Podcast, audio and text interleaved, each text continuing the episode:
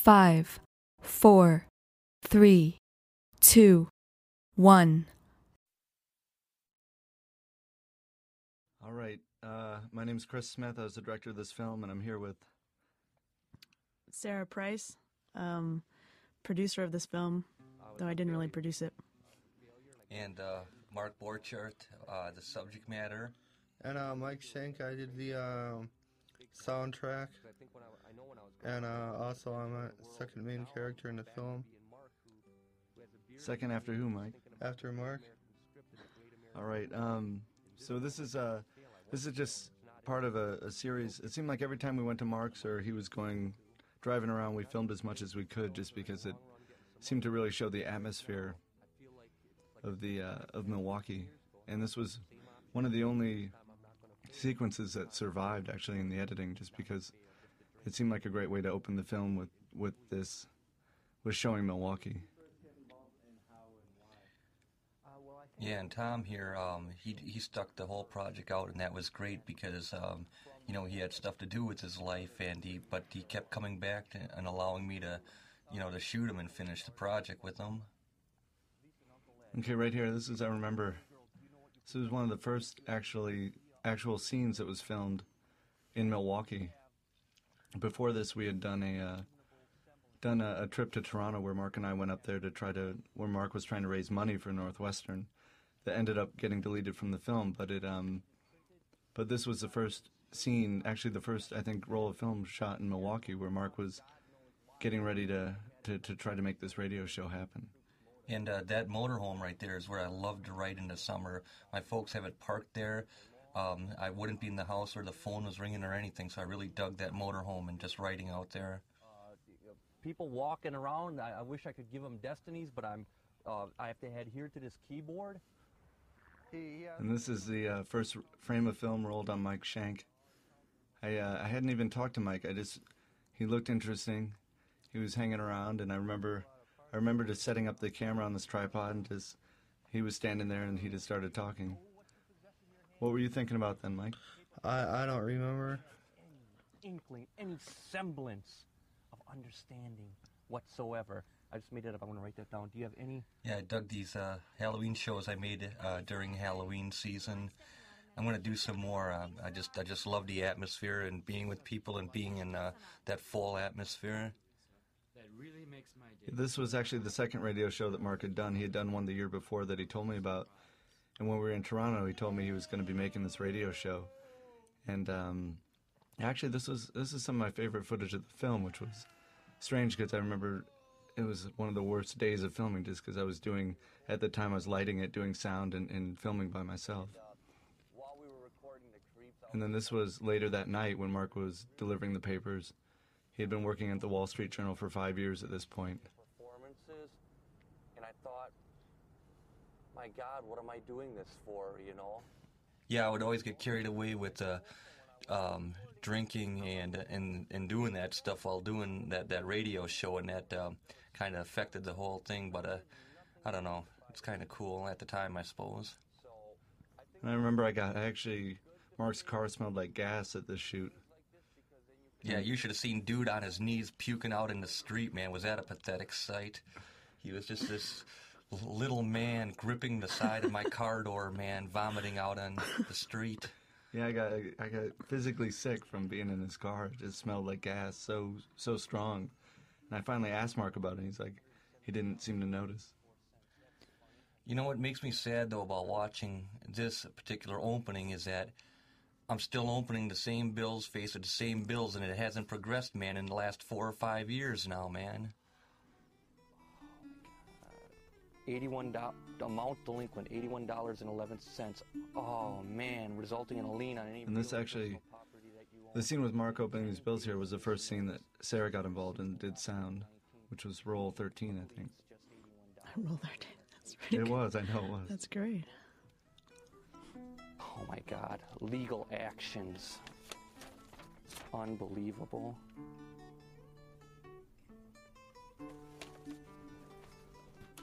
Man, who wants to be faced with this crap? Yeah, I can't let bills go anymore. They've they've cut off my phone again this year. I just can't let bills go like that, man. I gotta get a rein on it. kick fucking ass. I got a MasterCard. Don't you still have that MasterCard, Mike? Yeah, well, that got maxed out, and that became a problem. It was only 500 bucks too, and the only way they'd give me another card, a different company, was if I paid a whole 1500 bucks up front. So I'm just kind of like borrowing against myself nowadays. The number for the casting and the crew. So this was at the, the, the onset of, of Northwestern, and Mark was going out here to put up these signs to try to get people interested in making Northwestern. Cool, right there. I'm move this sucker right there. And him and I remember this day that his, him and his mother just were were traveling around. You know, he was they were putting up signs all over town at restaurants and libraries and whatnot. Yeah, I don't think I can do that And, anymore. He was always talking filming and and that he was going to make movies and so always. He used to have on his wall in his bedroom just a wall plastered with um, All of a sudden, dead silence. mostly horror ads, but You want to say anything about Alex? No, but this is this Chris is really cool, man. And there's been a big ado about him wearing that Hooters shirt, and uh, it was just an arbitrary thing. Yeah, that was the thing that always kind of bothered me most about that. Is that uh, it was at a point in the film where we were really trying not to, not to get involved. As, as you know, and, and Chris was, he'd gotten that shirt from um, from a barbecue contest because he does barbecuing, and it was just a free shirt that he got, and Hooters was sponsoring it with with Brunswick Bowling, and and I think that people get the wrong impression when they see that that shot, which um, is unfortunate because it was just a free shirt that he just didn't care what he was wearing. You're going to be in a junkyard. You know, I don't. To me, this is more like of a performance and an entertaining entertainment thing. These uh, production meetings, because I don't think anything really got accomplished, man. Whatever the hell you throw in the wash. He's like, okay, well, Ken, uh, you know, I'm gonna make a movie. Oh yeah, there's? Kenny Key, man. I've been hanging around with that dude for about 20 years at least. He was in uh, the More the Scarier, uh, my first horror uh, film, and yeah, I got into a lot of trouble with that dude through the years. Scarier, and it was, uh, you know, I wasn't, you know, I, w- I was 11 years old. That's at the local cemetery right there, Valhalla. Beautiful um, blue skies right there. Uh, the more the scarier three. what was that about? Um, that was about. Well, we were riding into a cemetery. That's back when you were really drinking, though, eh, Mike? Yeah, I used to slam vodka like water back then, and used a lot of cocaine, acid, and uh, stuff. Go out into the woods and. Uh, What a joy, though, to edit this, man, with the smashing, just, you know, frame by frame, this attack right there. That was great. Oh, we were just at that haunted house last week, man. I took the kids and my brother, man. We went to three haunted bars and then checked out at that haunted house, man. Killer interiors. Right, 'cause you don't know too many people running haunted houses, right? In films, it's ad executives or whatever. Is this still a potential location for Northwestern, Mark? Yeah, it it, it could be, but um, but we'll see. But man, that was that was a killer haunted house. Uh, two of my kids, man, they started freaking out and they ushered them out of the house. You know, they couldn't take it, man. It was scary this year. Dawn was scared as hell, but uh, she made it all the way through. dialogues with these great backgrounds. You know, talking about There's a bar right next door, and there's a bar right across the street. About life, and there's Jupiter, Saturn in the back. I mean, this just looks right. I mean, this is perfect. I mean, the way I see it. And of course, there'll be a whole crowd of people here, so we got to make like a line. Man, was I talking people. stuff. Have a hell of a lot of assistant directors saying, "Hey, hey, hey, could you step back like five feet?" I was reading uh, an interview of him, and he's going. So this was Dean Allen, and uh, we actually filmed with Dean for the next year, a year and a half after uh, Northwestern falls apart. In the same way that we followed up Matt Wiseman, the uh, casting director, but it just was getting to the point where there were too many tangents in the story, and so we ended up having to cut. We followed their lives at the same time as Mark's, but much less intensely. But it was. Uh, it was some really great footage, but it just was another thing that was making the film too long and, and too tangential. Dilapidated duplexes, worn trailer courts, and I've been location scouting them. I see. I got a bigger audience at this meeting. I've already got what's in between my hands. And right then, at that moment, people say, "My God, I'm glad I'm sitting here because I'm actually." I wonder what people were thinking when I when I was talking, man. see Americans and American dreams, and you won't walk away depressed after seeing. Oh, that camera's broke now. Um, my name is Matthew Weissman, and I'm working on I'm working on a film. So this was Matt, um, and he was uh, that was great because he he was so enthusiastic about the project. But after Northwestern falls apart, Matt went on to make his own films. He had been making them before, but he he ended up doing this film of him shaving, where he was filming himself, and it was uh, it was actually some really great footage, but um, it just again it was too tangential.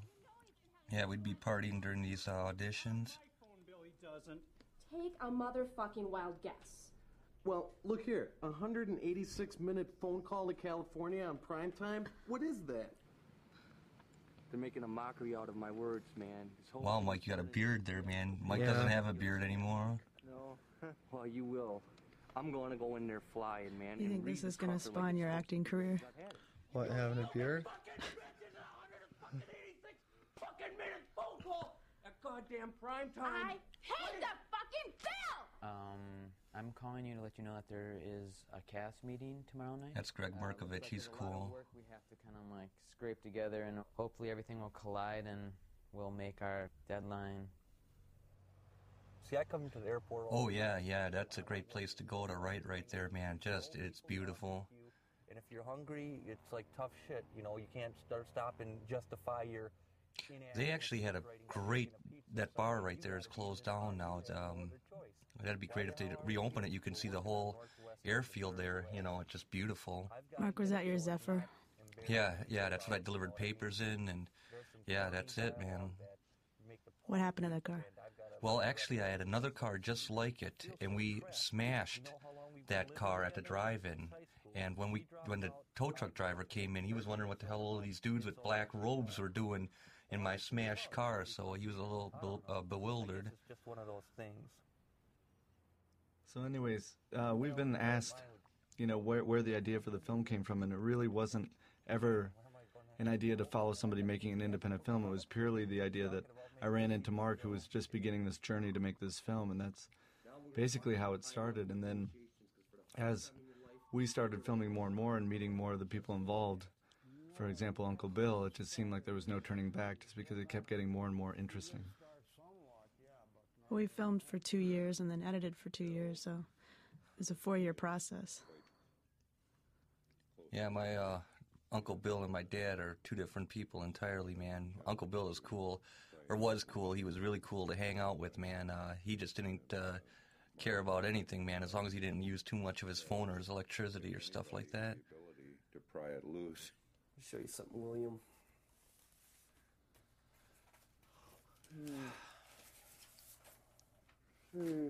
Talk to me. Wow. That's How right. about that? Wow. That really changes mine, Mark.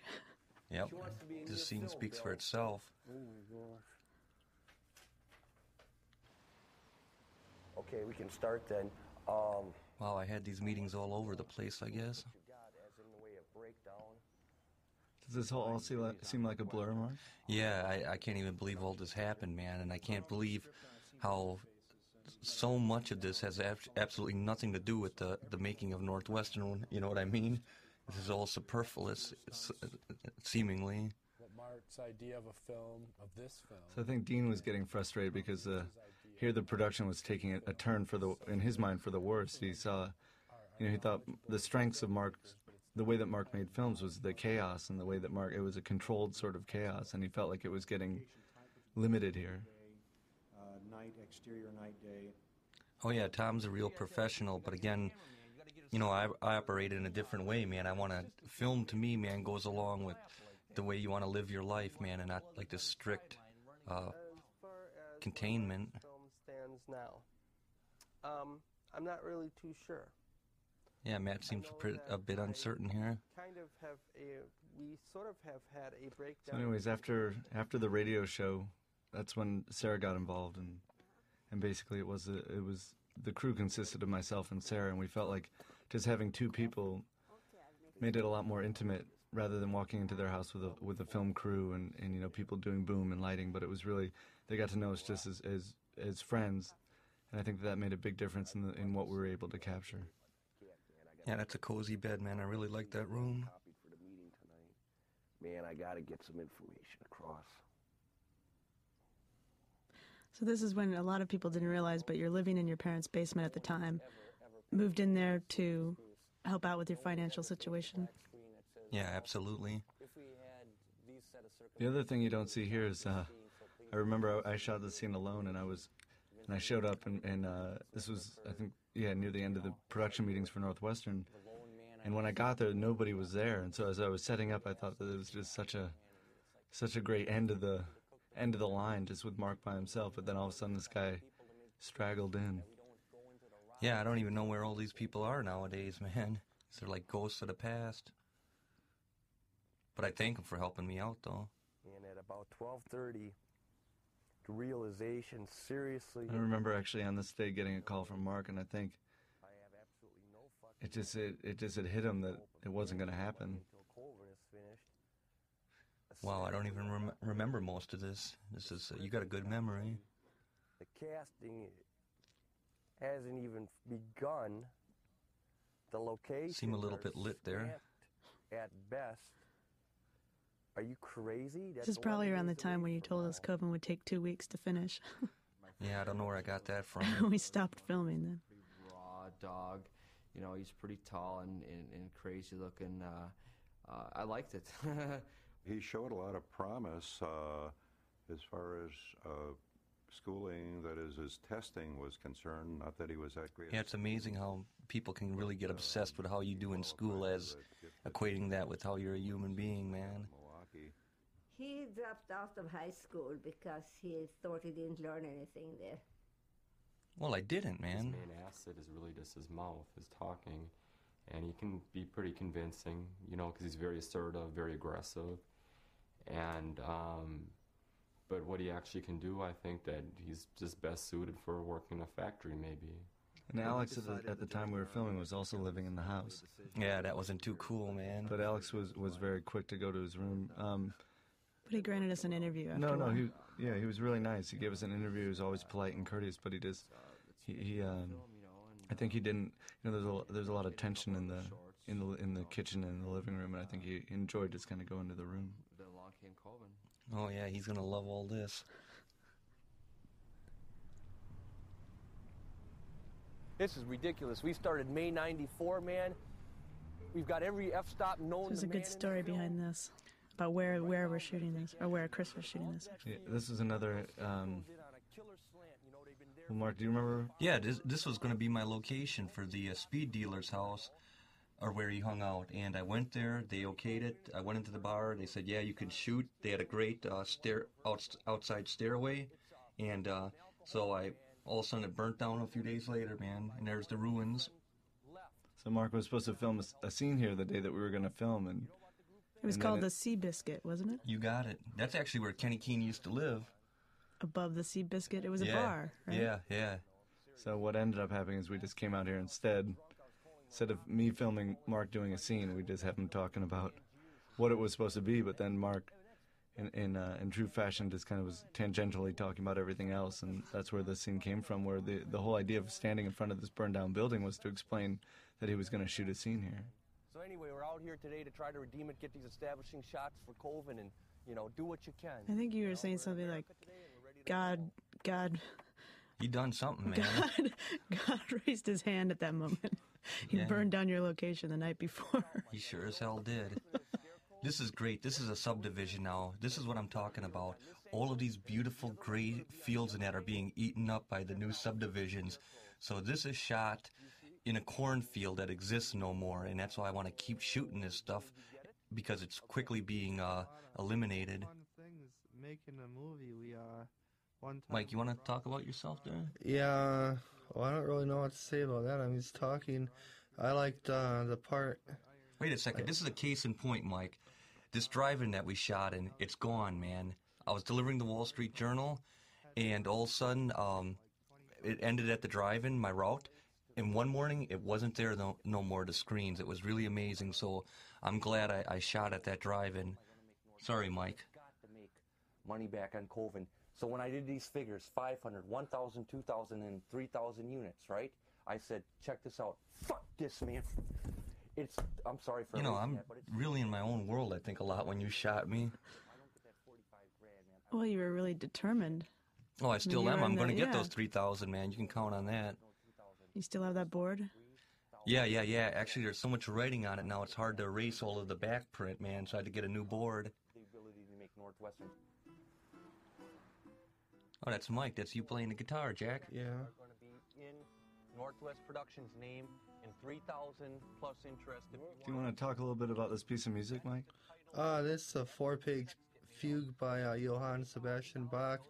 I um have about two thirds of it memorized right now, which I can uh, play with my eyes closed, and that's the point of having me uh, blindfolded playing it uh, later on in the movie because uh, wanted to show people that I could do it blindfolded.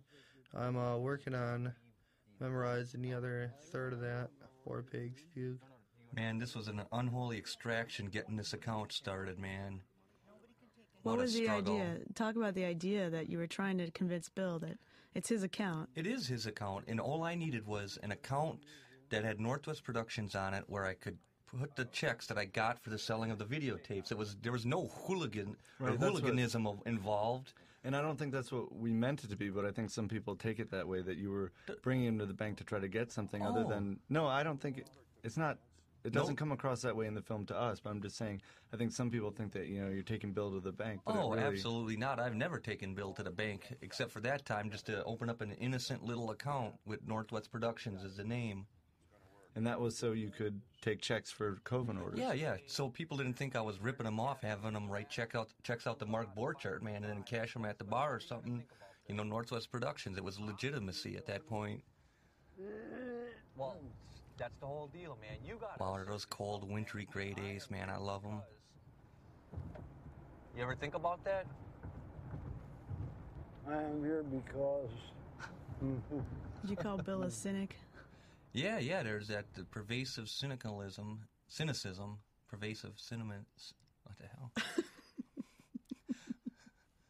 Hey, man. Oh you yeah, wanna- Hero is trying. you have two Hero is trying to cast, you know, extras and all of that stuff, calling up the local rummies and that, man. Sure about that, Charlie? I think some people get confused that you're talking to Mike and you're just calling him Charlie as, as a phrase. Well, that works too, man. But at least Mike could be there. All right, dude, you got a pen? Can you get a pen? Yeah, I can't believe I'm gonna have to go through this process again, man, for another two years. And you basically know how to frame shots? I guess. Oh, not really. But I mean, if you would see an action, you would kind of like f- centrifugally focus on it, it being in the center. Mike, would you centrifugally focus on it? Yeah. And fuck it, man. I think my mom's gonna have to end up going out in the woods. I mean, it's just one of those things. I have my shopping to do, and I have I know. so this much. is the last day I can shoot. All of the extras have just fell through, man, except for Mike Shank right there. All right. You gotta help me. There you go. You're a hero, man. I have so much to do. And I'm doomed. I'm doomed. I'm So doomed. What am I supposed to do? Just stand there. So, Mark, was your mom generally receptive to helping you on these?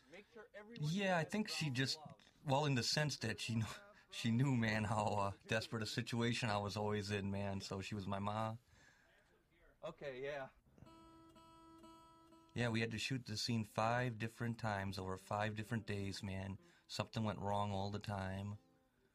Uh, Whether a camera possibly freezing or it, it got too dark when we got there, it was a disaster one time after another. You should explain where these woods are. I mean, it's hard to find Oh. a patch of woods anymore. Oh man, these are beautiful woods. Um, it's uh, Menomonee Park, um, out in Menomonee Falls, and uh, I go here to write too, man. And we go walk around the quarry, me and the kids. Either you bring some coffee out there, or you bring some beer, and it's just, it's just beautiful. In fact, I got a scene in my next film I'm going to shoot out here by the quarry. I'm just gonna go wide on you. I mean, that was one of the best things about making this was was you always mean to get out to the woods or go out and walk around, but it, but it, but by filming Mark, we were forced to go out there. It was so kind of breathtaking to be out there. Can you please put that that? Oh yeah, those robes, man. That was an ordeal making them, going out to find the material, begging people, uh, yelling at uh, a, a couple people, please, you got to make these robes for me, man. What an ordeal. This is also the day where the camera was jamming. Our camera was jamming, right? This is when I uh, I dropped a lens in the In the snow. and I put it back on our camera. And if you look very close at the scene, especially on film, you can see that there's there's bands of clear and there's bands of fog, and it and it um, and I, and I was convinced that the footage was ruined uh, by the end of the day, just because I finally I remember looking at the front of the camera and, and cleaning the lens and looking and noticed that after it had fallen in the snow, it was put back on the lens, and in the and it there was some warmth in there, and, it, and the condensation made the, the actual lens fog, and so It was a It was also still wet. It was so hard to get it dry. so this is when your car still ran. Yeah, yeah, yeah. Finally, it just uh, ended up in the driveway. My dad started getting mad, man, and uh, they towed it away. I remember that was actually I was, I mean, you, it it was what it was, but at the same time I was always disappointed because that car had so much character. You know, if I had a second chance, I would have never have gotten rid of it. And I just got Bill's money just when that car was being towed, man, where I could have just parked it anywhere. Damn. It's going to look like this, man. It's going to be flatter, a lot flatter, less obnoxious than this. He, he wants to have the good life eventually. He wants to be. No, no, no. Let me amend that. That's not what I really meant. I want to be able to pay bills, not bruise my legs on coffee tables and stuff like that where you're walking into everything. That's what I mean. Not to have mansions, but yeah, pretty decent house. This is one of my most favorite soliloquies of yours, Mark. I'm not that turned on by it, but I guess it's good, especially when I say that and throw the paper. Like a scrub. Can you talk a little bit about the papers and how they've? Your paper route. Oh yeah, the, I've I've had a paper route since I was 12 years old, and man, I just couldn't get into that nine to five stuff. So I'd, I'd always be going looking for uh, paper routes. And this particular paper route out in Menomonee Falls was so beautiful. It was at night with no traffic, no cars, listening to the radio, throwing papers. Man, I lasted for five years, man. That, but then not sleeping at night just wears you down after a while. Oh, and there's uh, my uh, ex-girlfriend Joan in a, in a junkyard. asking for a uh, junkyard. Um, there's actually several scenes. You got to know her through the production, right? She came to the meetings too. Yeah, absolutely, absolutely. So she was cool, and it all worked out because we had something in common, you know, and and that's what made the whole thing good. Oh, she's uh, helping on the film, man. And if he's able to even do 25% of what he says, it is more than what most people accomplish. He's got a goal and he's going after it one way or another, and um, he's going to achieve it. Don't push me, you. Oh, there's Don, Stevie, and Dara, man. Yeah, I love those kids. Hey, little Demi. No. You are on top. Hey, what do you say? Like I say, man, you want to turn the TV off. You don't want the television to rot their brains, man. It's the worst thing of all. I don't know. From what Mark tells me. And Mike, where'd that shirt come from? My mom painted that shirt. She's an artist. She's been painting for a long time. Yeah, your mom makes some good shirts, man. Lots of connections when there's kids, and um, sometimes it's not broken off. And how did the junkyard factor into Northwestern? Because the lead character in Northwestern, the guy in Northwestern, the alcoholic, the writer in Northwestern, works at a junkyard, and junkyards are so atmospheric, man, and beautiful. So I thought, let's put him there. And that little clip of them walking was actually from. Um, we went out to to uh, film. Mark was going to watch. Um, I think it was Dawn. Yep. In a race. Oh, that was a disaster. And we got there too late, but that's where that was from. And here's Uncle Bill's uh, trailer court, trailer number 13, which they since have uh, taken away into the sunset. Yeah, going over to Bill's, man, that was great. Dude was so mellow. The world is yours. What are you doing? And this is where Bill wouldn't let us use our lights because he uh, he was afraid of the of, that it would cost him too much when the electricity bill came. And the phone was always a hassle. I, you know, I can't even technically understand how you, all you could have was a twelve dollar phone bill, and he'd still be bitching about that. I'd, I'd, I'd do the Irish jig, man, if I had a twelve dollar phone bill. Well, good news, Bill. But he saved everything. I mean, he was a, a miser, but he, he he saved everything. Your mom gave us a tour of his refrigerator. He still had cans of Oh, those are collect- beans. yeah, collector can from beans the now. 60s yeah, and 70s. Yeah, you, yeah, those are collector's items now. He had in his fridge. How did Bill get his money, Mark? He worked in uh, construction, and he just saved it, man. He didn't spend anything, man. He just saved it. So it's just kind of accrued interest in just by putting it away. And what was all the stuff in his place? All of this paperwork and weird odds and ends, and just. I don't think he believed a word I said here. I think he says that. Actually, no, it was on a different take. Um, This was like a 10 minute conversation that was great between them, but we just excerpted this one one clip here. But at the very end of it all, I remember Bill looking over at Mark and said, I don't believe a word you said. It's healthy skepticism. Yeah, that's that's what it is, Sarah. Healthy skepticism. That's good. Red or white wine? Uh, Red or white? red or white? Hmm. Yeah, now you're thinking. It was always great going over to Bill's, though. It was it was just such a great time. Yeah, I really dug going over there. That was cool. That's me playing a song that I wrote called uh, Hopping on Mellowstones. That's the only original song that's uh, used in the movie. Wow. That was a blueberry muffin that Don was pounding into the clapboard. I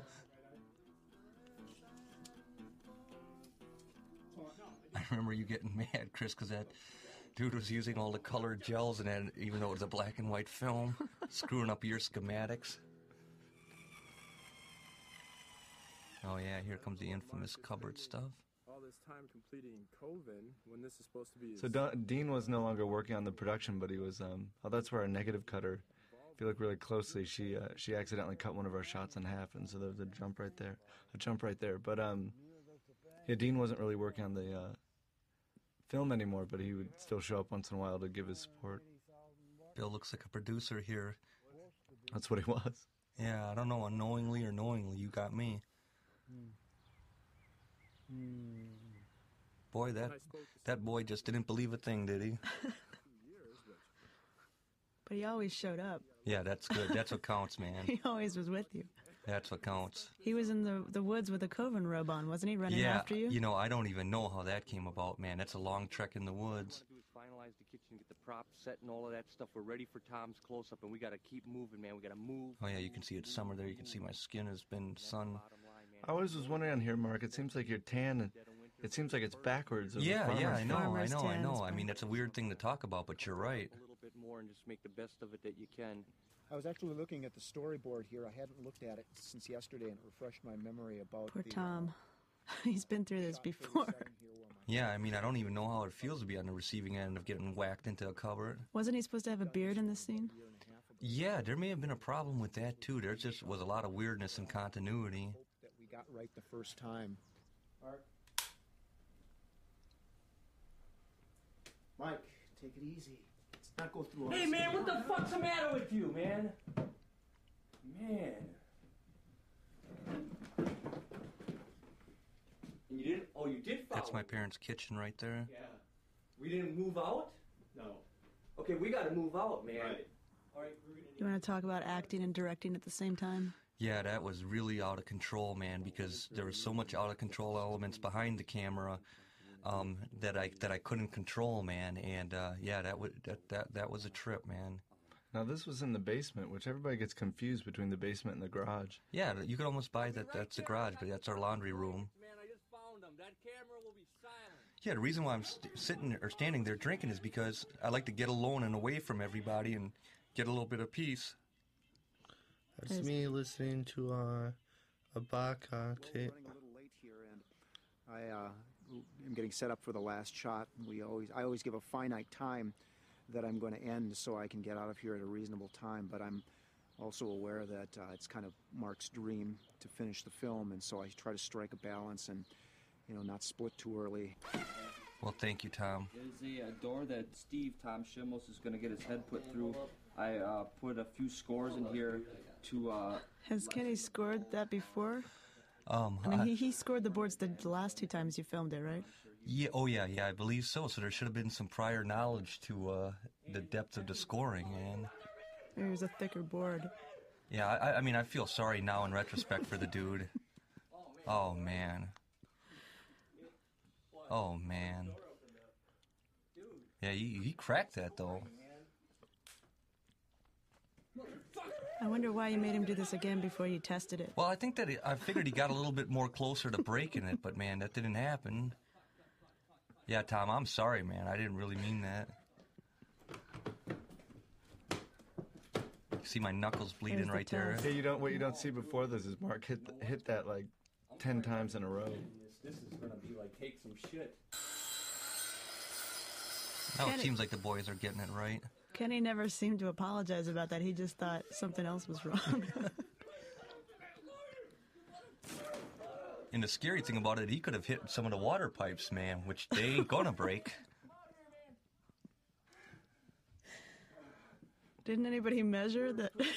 Yeah, I, so much. I, I just dumped Hershey real- syrup on that dude, man. But in black and white, it looks like blood, man. And if it gets in his mouth, you can lick that off, you know.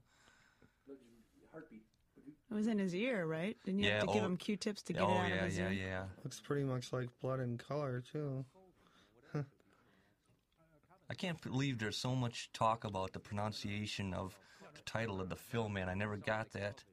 Well, the funny thing was that while they were doing the trans trans um, spotting and continuity for the film to be translated in other languages, they called me up and said, "I'm sure there's people out there that think Coven is an incorrect pronunciation of uh, of the word, but it's actually an acceptable pronunciation. It's just the less less used one."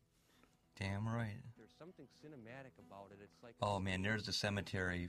Um, since I was uh, 14 years old, that's where I'd be filming, and uh, I tell you, whether it's gray skies or sunny skies, you know, just to go out there with your camera, grab some beer, and just walk around, man, and frame all these shots or be with your friends, man. We've been we got chased by the cops with spotlights through there, all kinds of stuff, man. Climbed on top of the morgue in a in a in a mega rainstorm, all kinds of stuff. 15 years old, man. They'd start coming after you. So you'd get out here into the cemetery with your beer and your film camera, and you were one with the world and equal with the world. It was a vast work field. You'd always say that he was going to become a millionaire. How far was the cemetery from your house? Oh, it's only like about uh, six blocks or so. Make us envious of him. It just made, at least me anyway, just feel kind of sorry for him, pity him that he felt that way. I actually think Alex's interviews function really well to give kind of the, the counterpoint to, to some of the things that were happening. Oh, absolutely, absolutely. That's the list. That's um, Mark's, uh, the mother of Mark's kids. That he, someone is slicing up there. Dawn of the Dead and Night of Living Dead and Texas Chainsaw Massacre. The thing I didn't like about this, Mark, was in that. Yeah. I mean, the thing is that you don't do things, uh, you know, by route. You don't- Rote. no, Route or road. Anyways, but it, but but in that in that list of films, you, you mentioned three horror films, and I think that you know other times I'd heard you mention so many other Well, what other, are your- other influences. What Yeah. are your other influences? I mean, Welles.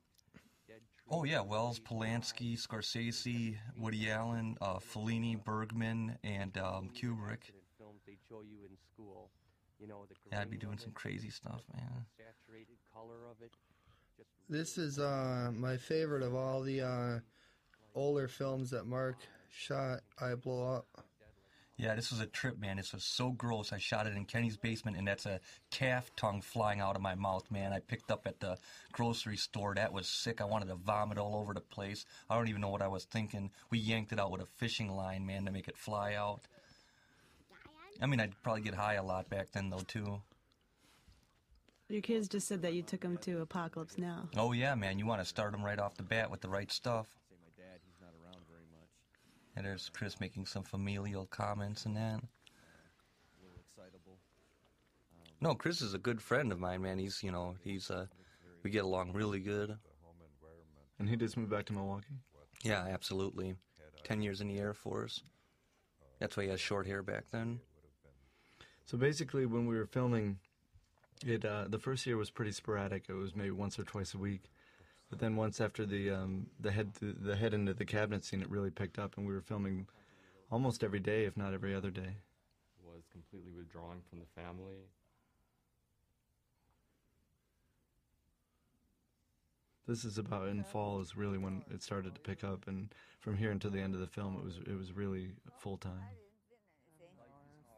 Yeah, life is What wasn't in the movie, what I wish would have been in the movie, is where I won a thousand dollars on a lottery ticket one time. I won a 200 once. I won hundred five times. What was the total, Mike? The total, I'd say at least three, four thousand. That you've in won? winnings that I've won, excluding, of course, what I lost. What did you lose? I, I lost. It, well, actually, there's probably a very fine line between winning and losing. So fine that it doesn't really matter. It doesn't doesn't you know matter to take the energy to try and quit. But it's better than using drugs or alcohol because when you use drugs or alcohol, especially drugs, you always lose. I think some people think that's an ironic statement. I almost died from a four dollar hit of acid one time. How long have you been straight? Four years. What you're, you? How, how does your sponsor gamble? No, I, Yeah, dude, you're in so many anonymous groups, man. You're pretty well anonymous these Yeah, days. Well, scratch off problems. without being in those, there'd be no way I'd be straight today. Oh, dude, I owe like. Yeah, I can't believe I was just looking at uh, tax problems again um, a matter of days ago. thousand to the IRS. Yeah, the IRS is really going to be pissed this year. Like 500 Marshall Fields card. Like You're coming out of it though a little bit, aren't you? Yeah, I gotta, I gotta learn, man, to, to, to jump on these bills and taxes and all of that stuff. Well, I hope they're not going to be that pissed. Said he won't give Mark any more money. No, he said this, this is enough now because he owes him so much. I'm not interested. Yeah, I was borrowing bits and pieces of cash off my dad just to order a roll of film here, a roll of film there, man. So, uh, but he helped out. What people don't see too is that we were going through a similar time. We were running out of film a lot and having to piece together some money to buy the film, but we never processed it till after we finished shooting. I don't know. This is cool that you had that in here with the leg stabbing and that. I um, got a pair of my jeans and that stuffed it with newspapers and in like a hard cardboard roll to to, con- to contain the mass. And uh, there's Kenny Keene, man. Yeah, I think we used like uh, flour and water on his face and just let it dry and took him out to the cemetery. Is he supposed to be a zombie? Yeah, something like that. A dead cretin, something like that. Oh, that sucked. Let me unbend it. Hold on. What was the name of the Leaf movie? Oh, it, I oh a grave mistake. Yeah, I, I still have. Well, I can't finish it now, man. It's just 20 years later, but I, I would have liked to finish it. This story about how I met Mark. Yeah, you know, I don't even remember that. I remember it very clearly. Because no one else would drink vodka. Everyone wanted to stick to beer. I wanted to drink vodka, and you wanted to drink vodka. So that's how we became friends. Yeah, I cut the hard liquor stuff out, man. I'd be blacking out before noon, then getting back up in the afternoon and drinking again, man. That ain't. It's just not right. Yeah, we'd share a fifth of vodka and get slammed, and Alyssa would get so mad at us. She'd, I remember one time, she was um, so mad that she's pushing uh, Dawn, Dawn when she's a baby down the middle of the street, screaming at Mark for drinking vodka. And here, um, this is really serious. I had nobody else to help film, and uh, my little boy Stevie had to do that. So that was this was a uh, again an act of necessity, man. Having the kids help out. But you've been priming them to help you on as they get older, right? No, they, yeah, they have to, man. Man, I brought them into the world. They owe me something, man. Because, uh, you know, I won't marry her because Joan's around. I mean, she's living. So, but um, yeah, I mean, now that they're growing older, they can ca- help uh, carry heavier stuff, or you know, um, help. Uh, Set up lights. Have you yeah, yeah, how to set it- up lights? yeah, absolutely. And I'm I'm dead serious, man. You don't spend your days lazing around in front of the TV. They got to help out on this stuff. Yeah, I told, hell yeah, I told her that. kid. And I'm telling them, man, you know, th- this that's the deal. Have any of your kids wanted? Have they expressed an interest in doing anything like this? Yeah, yeah, here and there they have, but I think as they mature, man, they can formulate that um, their true, what they truly want to do better. Obviously, as we uh, move ahead in life here. So it's like if she can't have you, I mean, I change them diapers and everything, man. They're gonna help carry the camera around once in a while. I can't even believe she would say shit like that. I mean, that's crazy.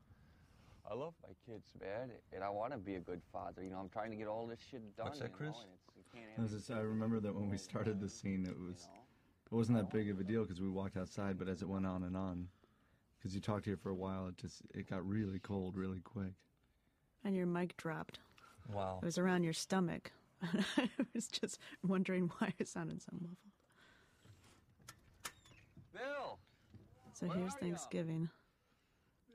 Yeah, this always seemed. No, this is good here with Bill. Um, Yeah, Bill had these songs, right?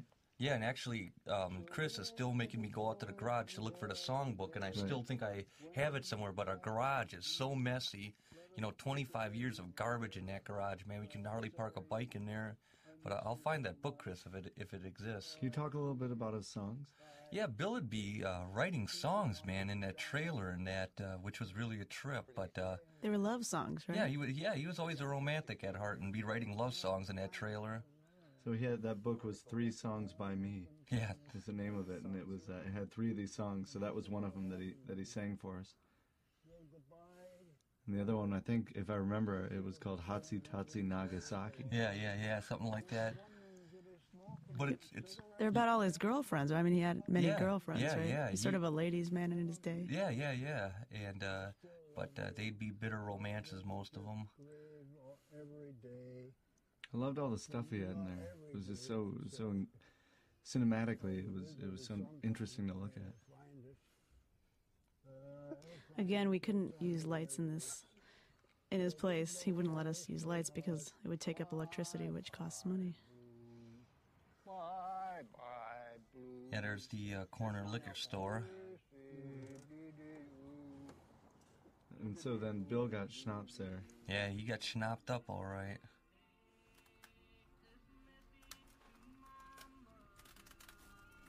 This is your first time making a turkey. Yeah, I never made turkey or food before, and I, I started getting really hammered in this scene, man, as you can tell. So where did everyone go? You were I don't know. I think my parents went out to eat. Um, I mean, they would not hang around with me. You can count on that. I wonder whose little car that is, Chris. That's Sarah. That's mine. Wow. better if we get that uh, that house of schnapps. And that shot was grabbed out of the window as they were leaving the front window. Yes, I Well. Mark and Bill were sitting right to the right on the couch. What would couch. you like, Aaron? Well, I like to have a peppermint schnapps with with uh, Sprite and, and ice in it, and and two gobs of it. That um, mixing stick he has with the shark taste. right there, or that fin right there. Um, we've had that all of our lives in the liquor cabinet for like 25 years. I'm gonna, when I get home, I'm taking that blue shark, that mixing stick out, putting it in my bedroom so it doesn't get lost. I really have fond memories about that mixing stick. Willie, you ready to take a bath now, Yes, sir. This is one of my favorite scenes. To me, I think it shows that you really care for Bill, and, and you're the only person who would be giving him a bath or washing his clothes.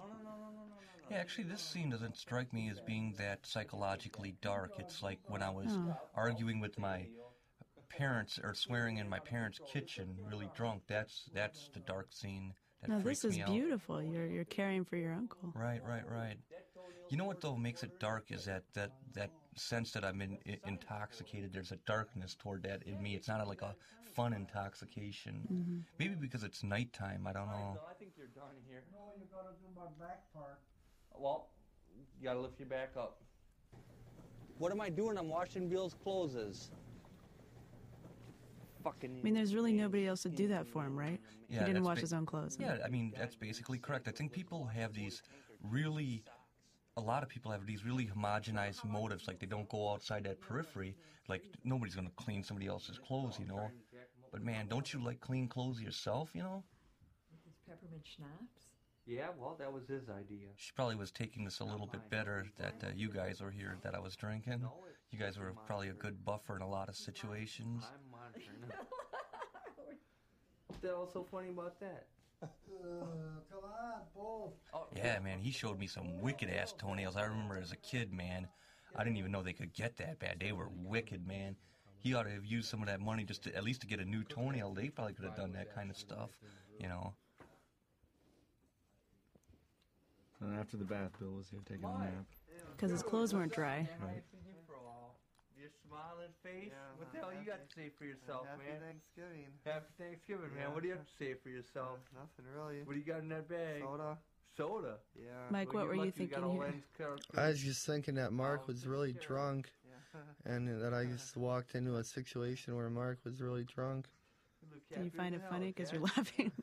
Yeah, I found it kind of funny because yeah, yeah, I found it kind of because Mark's always giving me a hard time about soda, you know, and it's so hard to accept that you know people think that I have a a problem with soda when they're you know when they're all blitzed on alcohol, you know. Yeah, have a seat, Bill. Dinner served. Huh? Yeah, Kenny Keene is that take charge kind of guy. Your executive producer. Okay, Bill, what you need? You need some uh, you want peas, corn, What do you think Bill's thinking there? Yeah. Where where are his clothes? Put me in my pants at least. But if I remember, they were still drying. It just Yeah. took them a while. And Mike, didn't you have like three Thanksgiving dinners that day? I had four Thanksgiving dinners that year. I had uh, one at home, one at Mark's house, one at Mark's uh, girlfriend's house, and uh, one at the, the AA club where I go to. Dude, I see great cinema. Man, I can't believe I get smashed like this, man. Do something for it anyhow. Bill's the one on the floor, though. I remember this was um, this was another case where we were so low on film, and it was just so frustrating because we we had shot the beginning of the night, and we had like maybe I remember it was like sixty feet, a sixty foot short end that this commercial company had given us that was years old, and and that was what that was on, but it was uh, it was kind of like we had a minute of film left. And it was, uh, and that was what, what we got. But it was frustrating just because it seemed like the night was still going on. But this is this is as much as we could get. Face up to who I am and shit like that, but I can't. I don't know. Yeah, this stuff to me is rather dark stuff, man. Well, this is when you hit bottom. I mean, this I'd never seen you this bad as this particular night. I don't think you really see it in the film here. But uh, what happened was, I went down to say goodbye to Mark, and he was just sitting there, and he was just was at his lowest lowest that I had ever seen him. Depressed. Yeah, just really depressed, and uh, we quietly tried to set the camera up behind him. And uh, actually, we didn't even have our camera at that point, and so we loaded Mark's camera and just set it up behind him and just started rolling while he was telling us what was going on. Yeah, but all your, all your, all your ideas. This stuff about the uh, where the ideas come from has been a sore spot with Mike, so I'm not going to really bring it up, Mike. All right? Yeah. Okay. But in reality, man, this has caused to uh, some harsh uh, argumentation over this uh, Black Sabbath song. Is that correct? Well, it's actually not a Black Sabbath song. It's actually I used one word from a Black Sabbath song, the word "insane." Mark implicated that I was stealing their whole song. Not that you were word steal- for word. Not that you were stealing it, but well, again, like I said, it's nothing to bring up here. But it was, it's like, uh, uh, you know, I disagree, and maybe someday we can just play those two songs together. Right. What was the name of the other song, Mark? Am I going insane? what was the name of Mar- Mike's? Was I going insane? See, he doesn't even think it's funny, man. Yeah. Sorry, Mike. It's just commentary. Well, on the positive side, here's when you're saying you were so depressed, and the only thing that put a smile on your face was Mike. Yeah, that, that's right, Mike. Yeah. Mike, did you notice that Mark was feeling down here? Uh, I don't remember. That's too far back. You know, it's like I'm thankful that I won 50 bucks, you know, the other day. Thankful. You seem like a really mellow fellow here. Yeah.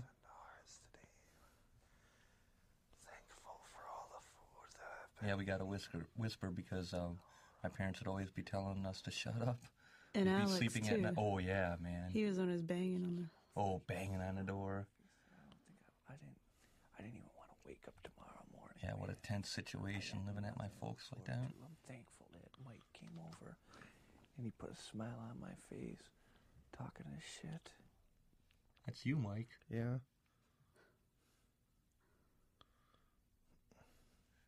see what winter brings us here. Oh yeah, this is footage I shot for Northwestern about in 1990. And um, Oh, yeah. man, I wished I would have finished that film then. Man, what an accomplishment that would have been. Well, now I got a second chance ten years later. We actually used a homemade dolly for this. I kind of like this shot. That is really, really, that's really, really cool with that handheld with the wheelbarrow, but it's going to be smoothed out, you know, but at least I was out. Started shooting this six years ago. Oh, yeah, absolutely, man. And I felt it many years before that, many years before that. And why'd you stop? And that's uh, shooting inside the junkyard right there. Um, I and then think the, obviously there's got to be um, some fear, like like um, if you actually go ahead and do See, it. See, this is what sucks about filming out in the sun. You get this really bright spots and hard, dark shadows. That's why I like shooting with gray skies. It's that beautiful, even, diffused light. living room watching something for six years ago, and that shot. And I think this scene was included too to show that you had started this years before. This is something that you've been working on for a long time. Um, you already had some footage, and it was just a matter of trying to finish Coven to get the money to get back to that. Don't stop till I say cut. Roll it. You feel like you had to remind yourself what you were going through all this for? As in Northwest. Watching, yeah, watching some of that footage. Yeah, yeah, yeah. I cannot be dead center in the frame. In front of my sight of vision, that should occupy more of the frame than the back of my head. Yeah, I remember telling people time and time again how to frame shots because they had never used a film camera before or understood about framing, man. So I just would pull people aside and draw pictures. This, this is how you, uh, you know, shoot a scene and stuff like that. Because I, you know, a lot of times I didn't have people that had done this before. Cut. Am I framed up? Yeah. Oh, now I see there's a frame there. Yeah. See, man, my hair's all messed up. Well, I guess that's good though, because it's a fight scene. Why'd you do this over again? Because of your glasses? Um, I think one time I had my glasses on. Oh yeah, that was a big disaster. I shot all this stuff with my glasses on, and what a mess. Your face is, you're, you're- more above you. And nobody'd care, man, because if I'd be shooting with my glasses on, people would be drinking and partying, and there'd the continuity person, if there ever was one, would be partying, and so it, glasses on, glasses off, man. Nobody cared, man. See, you got out of the frame several times and then you jumped in again. Gosh, it's so uncomfortable Did here. you turn the camera off? Yeah. But I didn't say cut. Now, cut. Excellent. Okay. okay. You want to roll this, honey? Yeah, so I had just like anybody I could get, man. I had shoot the film, and then I'd line up the shots sometimes for them, and then get in front of the camera. Good morning, Monica. Um, Mark just wanted me to call to let you know what was happening. Right. And then we're going to come over by you and finish something up over there, something in with the car. John came and Alyssa was here. and left. Oh yeah, this is always a dark scene. Yeah, I remember this. I was uh, filming alone this day, and it was. Uh, I just remember thinking like it was a really low point for you, and it was uh, one of the few times that Sarah wasn't there. But I, I remember just trying to capture everything with the sound recorder on my side and the camera on my shoulder, and just it was just it was just such a pain in the ass that day, and it just seemed like everything was going going wrong. It was started out so. So, so ha- you know, it was just you were going there to get this last shot of the film. Yeah, man, I don't want to go through dark times like that no more. I'm sick of all of that crap, man. I want my life to be happy at least for more of a majority of the time.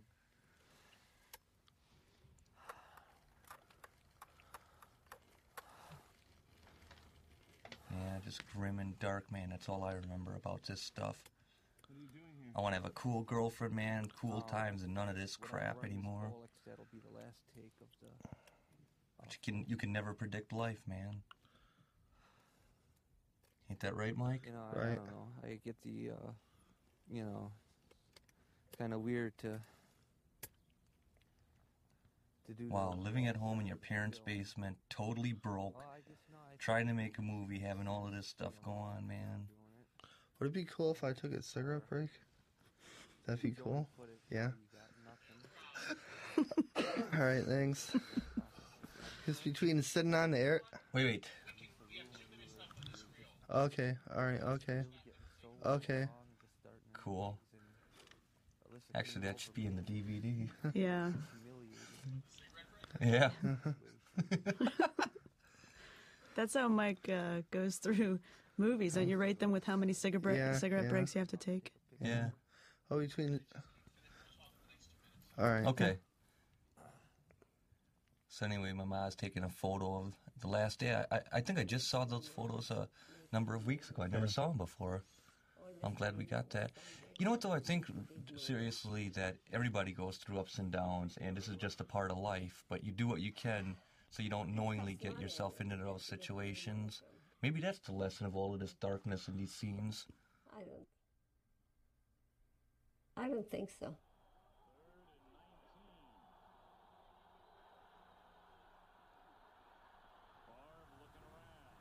So there's another running theme of this whole film was just Mark. The only thing he took time out to do was to watch the football games, and it was the Packers were the underdog that year. So we thought it was an appropriate running theme of of him uh, watching the Packers as they went on to win the Super Bowl. You get settled now. Yeah, here's me uh, doing some ADR work. Okay, Robert, you ready?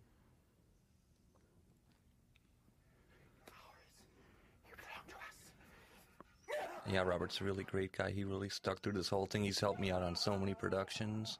He's a trained theater Thespian. actor, right? A thespian, yes. Oh, there's uh, the family looking in uh, amusement. What's ADR? What?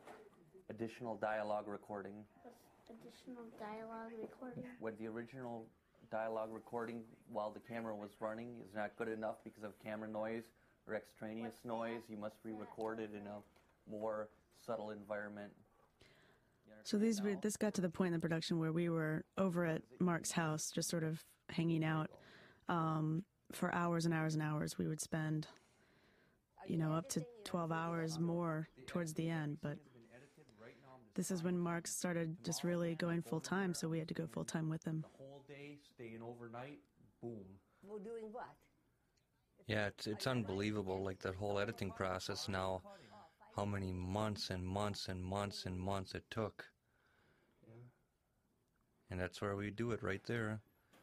And it's great to have friends like Mike and then my daughter right there keeping you company. I mean, there's nothing like it in the world because it's just a lonely, cold little room you're working in. And how did you get access to the uh, facilities there? Um, well, just taking a class, you know, and uh, for the prime purpose of just using the equipment. It's my second favorite scene in the film because I can actually do that's uh, two thirds of a four pigs fugue by uh, Bach that I can do with my eyes closed. I did that myself, man, on the word. What was around your eyes? That was a uh, blue belt, uh, blue karate belt. You know, Mike, I could really use your expertise. Because you're a blue belt, right? Yeah, and Taekwondo and Kempo Goju. Well, that's definitely a sign of voodoo. Why is it a sign of voodoo? It's an unnatural cross. Yeah, that's the editing room right Not there. like And a- actually, What think what had you do it? happened was we'd be in there so much, other people wouldn't even reserve time there anymore. They just let us have that room, man. The boss looked at me in the eye and said, Mark, I hope this is the beginning. Yeah, and I hope no one takes this wrong when I'm talking. I, I it was great the the guys I worked with at the cemetery and all that, but it's just not what I wasn't was going to do for the uh, rest of my life, man. It was it was great to work there, but uh, no way. So I don't mean to to bring any offense to anybody here. Give this a handful of weekends, man, and it's out. Well, I had a lot of time to think about things, man, when I was vacuuming those hallways, man. It's like an airport, like uh, concourses. I mean, there were so many of these rooms I had to vacuum, man. It was a trip. I remember they didn't let us use a tripod in here because somehow that would have made us professional, and we they didn't they didn't want us to use one, so that was balanced on my leg. Are you? s- Wow, is that that is steady, Chris? Yeah. This was a real pain though because during the summer you had to come after you were done from work. You had to come back and close the gates like three, four hours later. You had to close the gates when it got dark out. So I worked here for one year.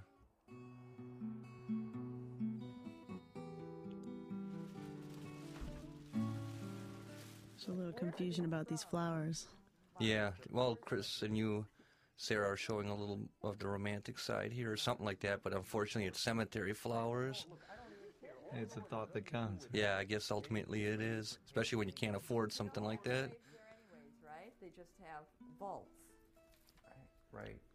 So did you take the flowers, or were they? Oh no no no no no! I don't know. Somehow somebody must have looked at those flowers and said, "I don't know where, what these are doing, where they came from." And I probably said, "Hey man, can I have them?" And they probably said, "Yep, just take them. Otherwise, we're tossing them."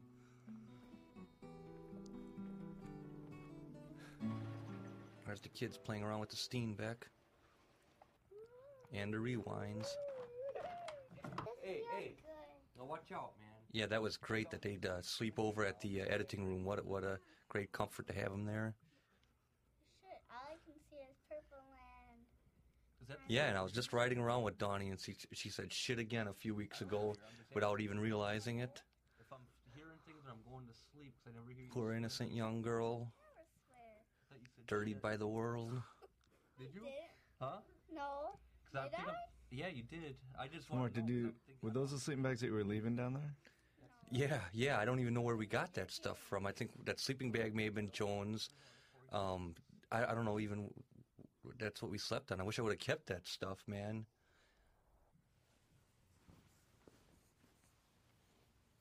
That last night exterior always bothered me because it was actually a, an exterior from the summer, but we just didn't have anything from from the winter at night, and so we had to throw that in there. Wow. My dad has always had a host of recommendations for what career. Man, I must have been working in that room for a while, man. My hair is all greasy and everything.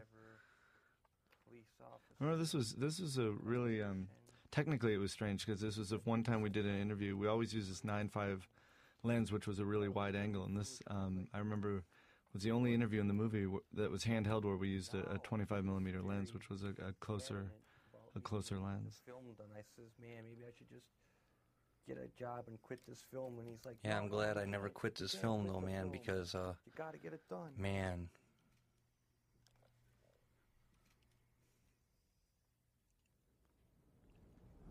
What's the relationship between your it's over by your house actually, yeah, Mike. that's where I live now, right in that area.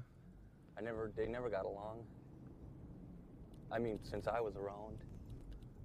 That's uh, Silver Spring in Milwaukee, Silver Spring Street in Milwaukee. Yeah, that's in the city. You keep going west on Silver Spring, you get out into the beautiful countryside. You give them a destiny, and they've got. This was what we had rolls and rolls of this of this drive of Mark driving down it and us and him talking and just shots out the window and spring, summer, winter, night, day. Yeah, all in all, we had 70 hours of footage, Yep. 105 hours of audio. As we said before, we're just going full time. Wherever Mark went, we went. Yeah, and this woods right here, Pike Lake, is beautiful. That's um, about 40 minutes outside of Milwaukee, and uh, we go there for walks. We there's a restaurant we go out to eat to a lot, and it's just beautiful out there. That's why I could never handle living in the city 24 hours a day. Chris brought up brought up a good contradiction in this scene. Yeah, the you're out here trying to get this winter exterior and, and it doesn't work because there's no birds. But in the summer, you said it's winter and we got to cover up the windows so so you don't hear the birds. Yeah, that is wild. Again, though, that's like typical of, of it happened in our production the same way. Things just keep, you know, you, you're trying to figure this stuff out as you go along, and then you you make these assumptions, and then things, you know, you learn the entire time. How you doing? He said, "Who else is here?" Yeah. That's you, Mike. Yeah. Tell, tell them we have to do it now. I'm getting my ma on the other end of the phone to convince Bill, man, to do this uh, additional dialogue recording. Okay, thanks a lot, Ma. We'll see you around one. Yep, bye bye.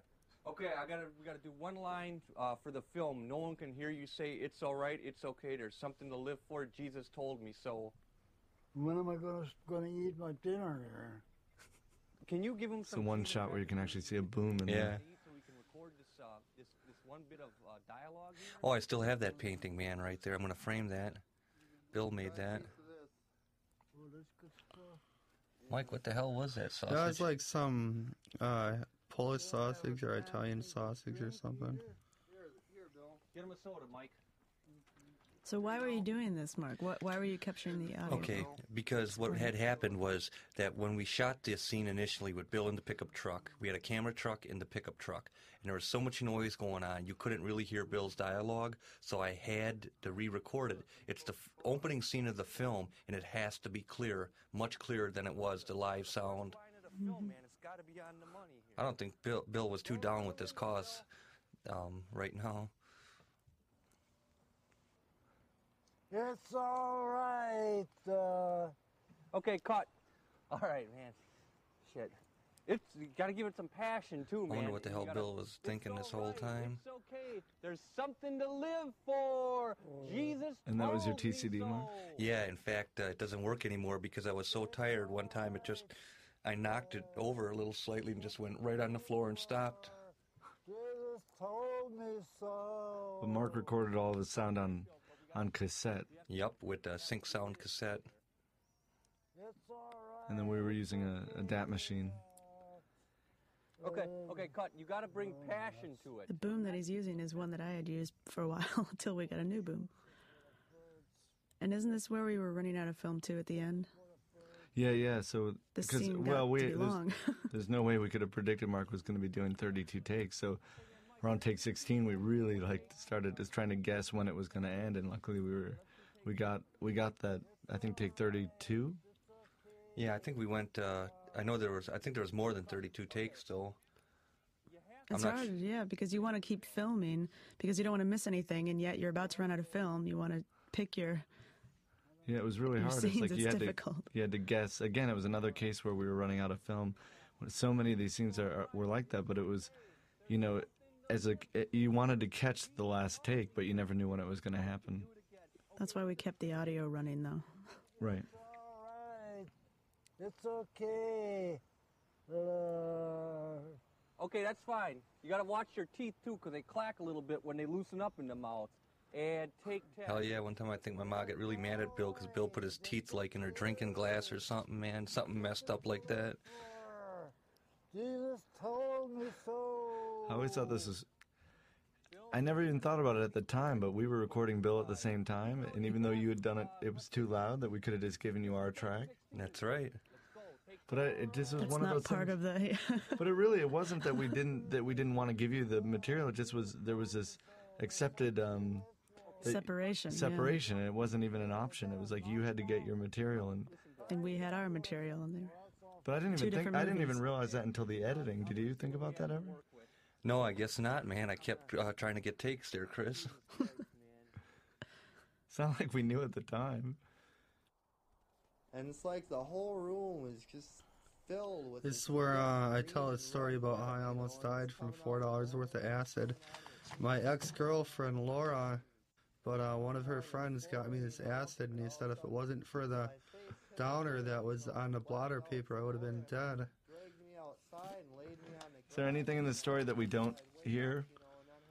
Uh, I don't think so. I think I tell the whole story. It's just like, it's just like, uh, I was planning on getting some pot, and uh, Laura's friend said he could get me some pot, and he asked me if uh, I'd rather have acid, and that uh, he that his friends made it in their house, you know. So I said sure. He thought it would be a good idea for me to get acid because he said it advances you faster, and uh, so I said sure, I'll take the acid, and then like 12 hours later, I woke up in the hospital, you know, and found out I almost died, you know. So you got a second chance. Yeah, I was only about 16 there. I could have been dead from $4 worth of acid. You got God looking after you or yeah, something? Yeah, I guess. checking my pockets for the acid, which they analyzed one hit. It turned out to be um, a blotter of paper dipped in. Hey, Mike, can you tell the deer story? Oh, yeah, one time uh, I was uh, cutting through the woods to get home at night, and I heard something behind me, roughly in the grass, and I looked behind me, and there's a deer following me about 10 feet behind me, and I turned around and I sat down on the grass. And at the same time, the deer sat down on the grass right in front of me, about 10 feet in front of me. And we were sitting there staring at each other for about five or 10 minutes. And then I got up to walk back home. And at the same time, the deer got up and walked back into the opposite and back into the woods. And the ironic thing is that the next morning we had uh, three deer on our front door. And the weird thing about it is the deer walked the opposite direction of my house when I left the deer. And then next morning, somehow, him and two other deer found my home, and they were all on our front lawn. My mom called, uh, she called, uh, the place is called Haven Woods. She called Haven Woods and told them that we had some deer on our front lawn, and they just said that they were their deer and that they'd find their way home. Um, I'll, I'll try and And then didn't you have awake with them. venison? Yeah, then I always felt bad about eating. Well, Sarah doesn't eat meat, and I always felt bad about eating venison after that because I figured it'd be like eating one of my friends, you know. Oh no, that damn liquor store again. It's almost like the day before Christmas. That's right. Oh, gosh. Look at that. Right. First play. That's it. Game's over. Get more a close up. I don't want to take no phone calls. That cracks me up. Can you describe the dynamic that was? Yeah, I mean, here I was in the kitchen having this great party with myself, and those dudes are in the living room all stoic and that. Oh, I'm gonna go work at a. I'm gonna work in a factory. Oh yeah, that's cool, man. We're gonna drill holes together. Here, man, come on in. Oh, when you're drilling holes in a factory, it ain't that funny, man. Hey, you know what? Somebody Did did. Yeah, I won two hundred dollars today. Yeah. What are you gonna do with that 200 bucks?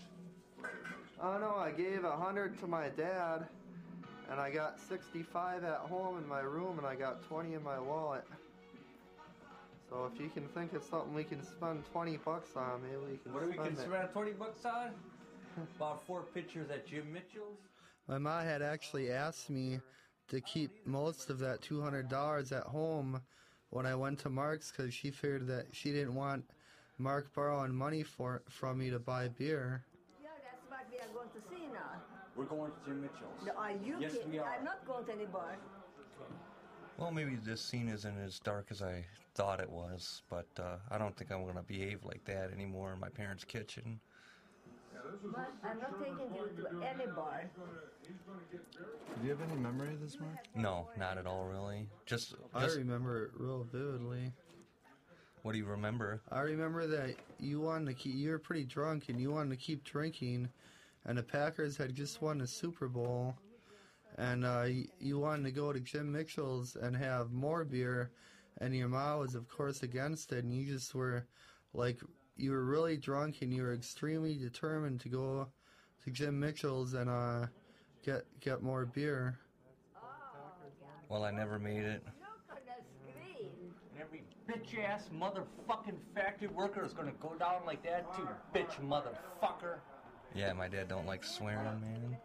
So we always say that you're sort of addressing the like the rest of the world a little bit, or you're trying to address the people who are trying to put you in a in a pigeonhole you in some There sense. you go, Sarah. Yeah, I mean, Well, what do you? What's what Yeah, is what it do in you your think? words? what I'm saying is, look, man, I want to do something with my life, and all of these other people are saying, nah, you should just get a job in the factory, and that's like throwing your life away. And I just was responding to that. No, if you work in a factory and are having a great time, then you're you're better off than I am. Then then, then that's great. But I just don't want to do it.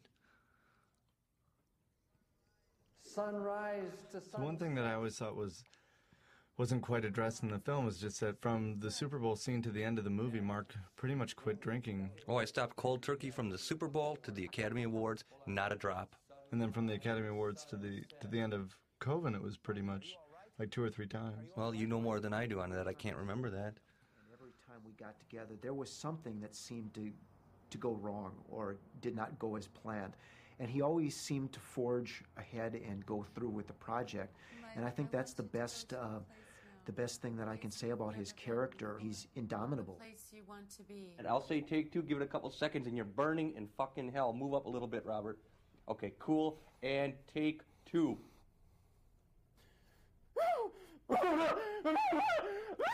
Yeah, Robert's a great dinner conversationalist. He's cool. What was this scream used in? That's for the radio show. Hmm. It's my favorite scene right here. Take one.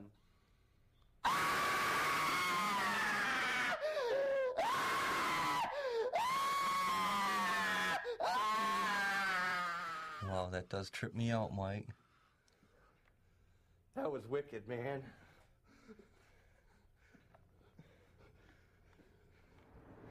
Robert. Okay. Man, oh man, oh man. Wow, this is really kind of cool right here, seeing myself because it seems like I'm a bit relieved. Like the, the production is like coming to a to a close here, eh, Chris? Yeah, yeah. This is. I mean, I think once we hit spring, it's the you can really feel the home stretch. Yeah, you might still keep the jacket on for a few, definitely.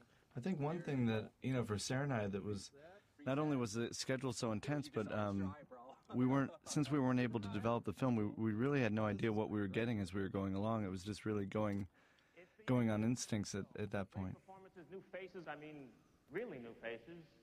Who are you people? This is one of the rare down times that you had during that whole time to watch the Academy Awards. Yeah, that cools. It, it looks like a very warm, comfortable scene. And here I'm back in Menomonee Park recording sound for me getting dragged through the swamp. My daughter Dawn helping out right there too. Right. For the original scene where he drags Mark through the swamp, we actually dragged him through the swamp like over 20 times, 20 or 30 times to get the take for it, for that scene.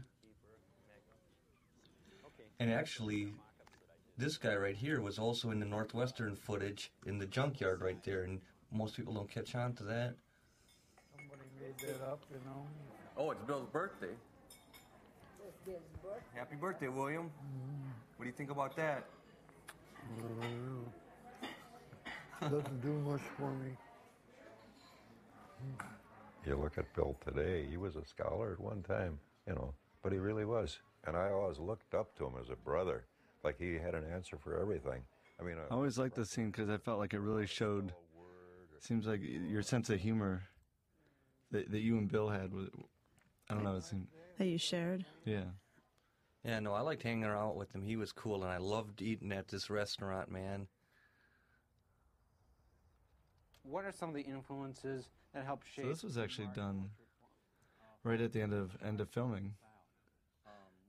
This is really kind of neat to see because after going through all those trials and tribulations of making the film, all those up and downs, to see this guy here, myself, just at the home stretch, man, that's great. You know, in the mind or in around the block or something like that. But I liked what you were talking about in this interview is that you know the environment that you grew up in was was about as close to the Wild West as you can get in, in present day America. Yeah, absolutely, man, and that's why um, I should have kept filming this uh, stuff here with Northwestern, man. I, I and I'm still going to capture that. College or religion or anything. There was But what was Northwestern supposed to be? It was supposed to be about. It is about this writer drinking in a junkyard, um, having to get out of it, and get his American dream. That's what it's about, Chris. And about the culture, that embryo that he's in. sitting there, and my dad came over. Yeah, pops, we need more beer. So he went and procured us some beer. uh, came back and he, you know, drank a couple beers with us. All of a sudden, it was Mark's parents pulled up. ah, my my dad immediately flanked around the uh, the garage and you know cut through the back. He was out of there right away. Didn't want nothing to do. It he knew what was going on. You know. What do you think of Ken Keeney? He's a bad influence, and Mark is a bad influence for Kenny. Those two shouldn't be together. With the parents, you know, it's Kenny Keene's fault. You know, he twisted your arm with the other parents too. You know, and that's all bullshit because you know, I, I you know, as far as peer, I think peer pressure is bullshit. Where are we headed, Mark? We're headed to jail to pick up Kenny.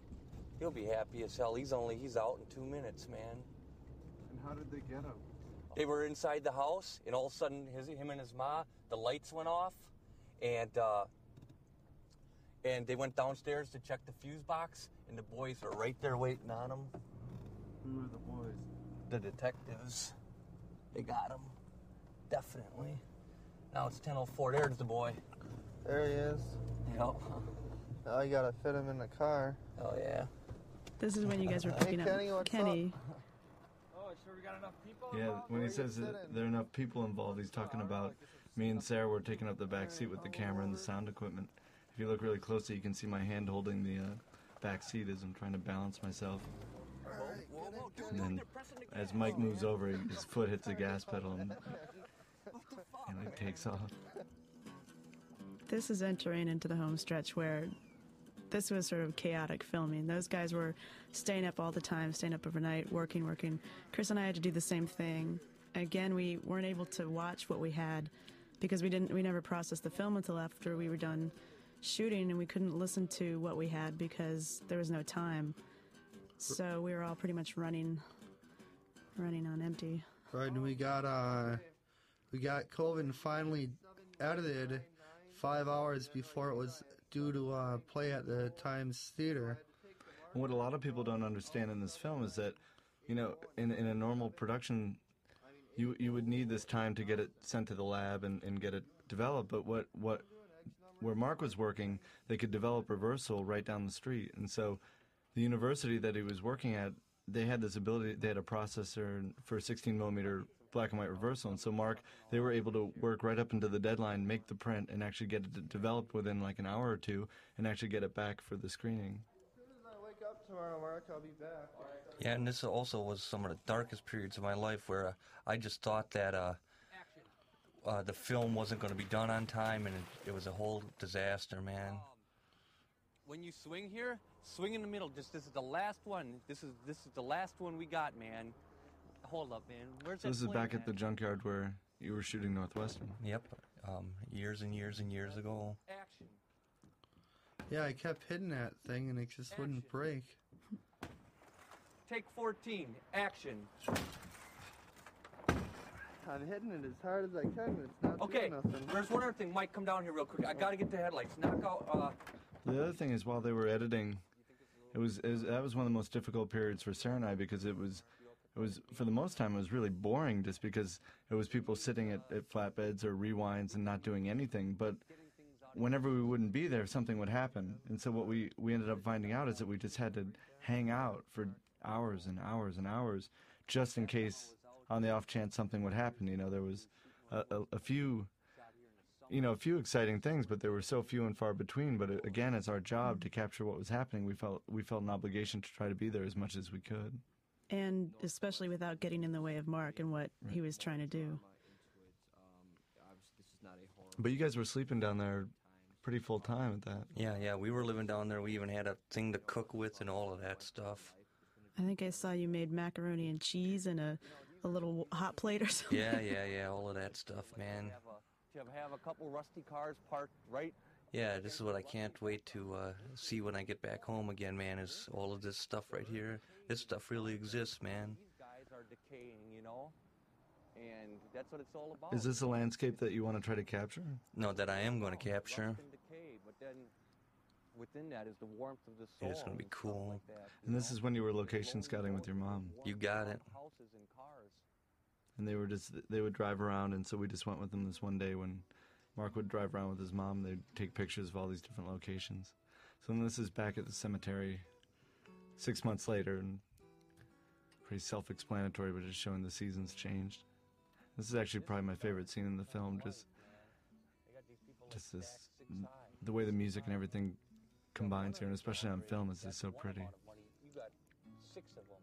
Man, it's a Well, I just want to add that, like driving around with my ma, the the idea behind that is like hanging out with Mike. They're both mellow people, and they don't try to get you into situations or make demands. They allow you to uh, do whatever you want, and then you still have like companionship, man. So I, that's that's why I uh, feel comfortable with that.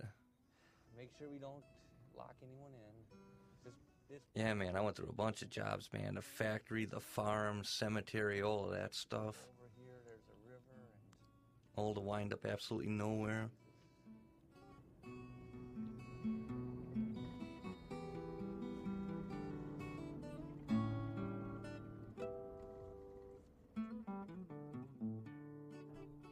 This has been going on now, literally, for three years.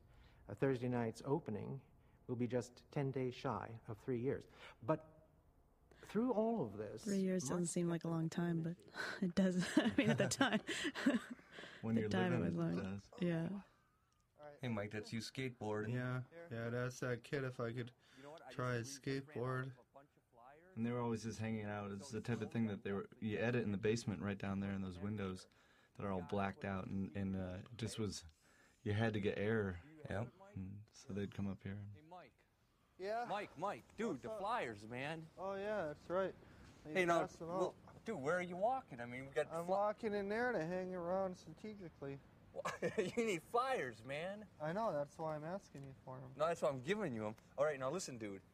So you and Matt, man, make it It's look Matt good, who, make it look at sharp. the and I beginning of know the film, was the casting director for for Northwestern, and now he's back to help put up the flyers. And actually, Matt was down there working on his film while Mark was editing. We filmed. We'd filmed him doing the production, but we also filmed him down there editing. But it just was an, again another tangent that just didn't quite make it. Union, and we put the flyers on top of a on top of a bunch of. Yeah, Mike, I still question what what happened. You guys just put the flyers down on the papers or what? We put them on. A, we I guess we put the flyers on some papers, and uh, some guy, like he's saying, came in to replace the newspapers that we set the flyers on top of, and he took all our flyers along with the newspapers.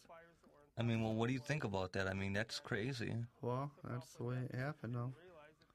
Did you guys make any effort to retrieve those flyers? We couldn't. We didn't know where the guy was. You know, It happened when they weren't it looking. happened. It just happened real fast. The funny thing is, we didn't even see it happen. No, we were out following them around. in the process of taking down over 1,400 flags. Yeah, visually, this was you couldn't ask for anything more than this. It's like how many flags? Yeah, about 14, 1500, man. There was a lot. I was called to the bathroom at the cemetery to take care of something. I walked in the bathroom, and in the middle toilet right there, Oh, yeah, just to supplement this in in the, the army, toilet, man. I had to clean up somebody's puke, toilet, man, off the they toilet. shat on the walls. They shat on the floor. I had to clean it up, man. But before that, for about 10 to 15 seconds, man, I just stared at somebody's shit, man. To be totally honest with you, man, it was a really, really profound moment. So I was thinking, I'm 30 years old. Anyways, so the um, about 10 seconds, back to the our editing schedule. Basically, when we when we got the film finished shooting, we got everything developed, and pretty much spent two years editing. And basically, what that consisted of was something like that last day at the cemetery. We'd make a sequence out of it. We divided the whole movie into these sequences and then put them in chronological order, and then just tried to shape it until it got until it started becoming the movie that you see here. That took two years. Yeah. maybe it'd be a famous movie. But again, it's like once those sequences were all lined up, it was around four hours of material, and then it was really just starting to take things out that felt repetitive or redundant. But there were there was also a lot of great footage that just didn't work with the thrust of the of the narrative, and so that stuff got you know pushed out. But again, hopefully it'll be included on the DVD or on the internet, or it'll find a home somewhere. And that was actually one of my I think favorite shots, cinematic. You know, just the way that it looks. It was a it was a, a, a close lens, and it was a really shallow depth of field, and I always thought that looked really great. disaster happened. So now I'm just. Mark, you should go into this just a little bit more to explain that you were sort of A B rolling. Your your the Yeah. film that you shot was its original. This was the original negative. This was a completely completely critical disaster because I was using we what we were doing now is getting ready to cut the original film, and that precisely has to be cut frame by frame, and someone cut off one frame from each shot, and that would have threw the soundtrack. It would it, a complete disaster. I mean, this is critical. It's it's not. So I'd end up having to tape splice some shots, which is something you don't want to do. It, man, I just felt my world crash down when I heard that news. And I think we showed up like a, like 20 minutes after it had happened, and they're like, "Oh man, you should talk to Mark." No, no, no. And this this like most of the interviews was done right at the end, just because it was at a point where it was the final interviews, and uh, and I think everybody it was just our, our way of, of having a, some closure to everything, where we let everybody say their final comments. Um, but that goes for the interview there with the kids, with um, Mark's brother Chris, and uh, and with his dad. A lot of the interviews that are sort of interwoven. We're kind of done in hindsight, just so that kind of looking back on the whole process. And that was a room that you guys slept in a lot. Oh yeah. It'll be done in about less than an hour, and uh, so I will be I don't think we lit any of these rooms, did we? We, for the most No. part, we were following from room to room, Right, we using uh, natural lighting. Well, this was like all fluorescent lighting, so we just went with what was there, just because. Originally, I think on the first time we filmed in the editing room, we actually tried to light it, but the amount of time that that took just would have been uh, prohibitive for us to actually f- film the way that we were filming. And so after that point, we just we just went with what was there.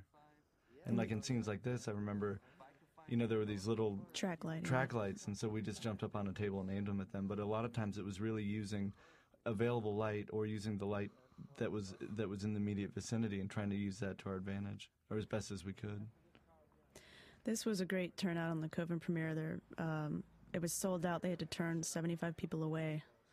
Yeah, it was like a 400 seat theater too. Yeah. Yeah, I was really tired and a little bit tipsy here, so I was just really out of it. Well, you had been up for how long at that point? Yeah, I mean, it was actually I was working from 10 in the morning till 4 in the morning uh, just to uh, cut 900 shots together. It was nuts. There I am. so I was recording and doing boom and the whole time, and Chris is filming. Yeah, I don't smoke cigarettes. I don't even know what that was doing in my mouth. Those are tickets that you're selling now. Hmm, I was wondering. Dude was wondering. Well, you happy now? Bill wasn't feeling too good at that time. Nope, he's toward the end of his road. When, when, when I hear the projector rolling and I see Coven on the screen, I believe it. It was nice to see everybody come together though here. His mother came and Kenny's parents came and Yep. Yeah, that was great. What did your mom think of Coven, Mike? Uh, my mom just didn't like the swearing in it. She uh she likes the movie, but she just didn't like the swearing in it. But don't your ma swear? Yeah, my mom swears up a storm actually. Yeah.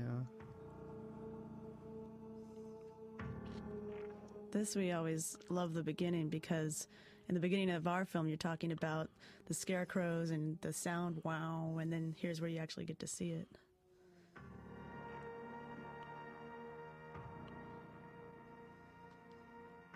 What did Bill think about his name being last? Remember? No, I don't know if he even had any comment on it. No, he did. He, He said uh, he was. Mark was like, "He did. Did you like seeing your name up there?" And Bill was, he he was like, "Yeah, but it was last." 'Cause he thought that was the least least important. You said that's where the most important name goes, man. Something to live for. Jesus told me so. How's the writing going? How's it going? It's going fine. Is it? Hey, did I stutter, man? I said it's coming along fine. So this was actually really kind of a difficult thing to cut down because we didn't want it to play like a trailer, but we didn't want it to to to, to confuse people and make them think that this was the entire film. And so um, I just felt like you know I just felt like this was a good representation of all the different scenes that Mark had filmed.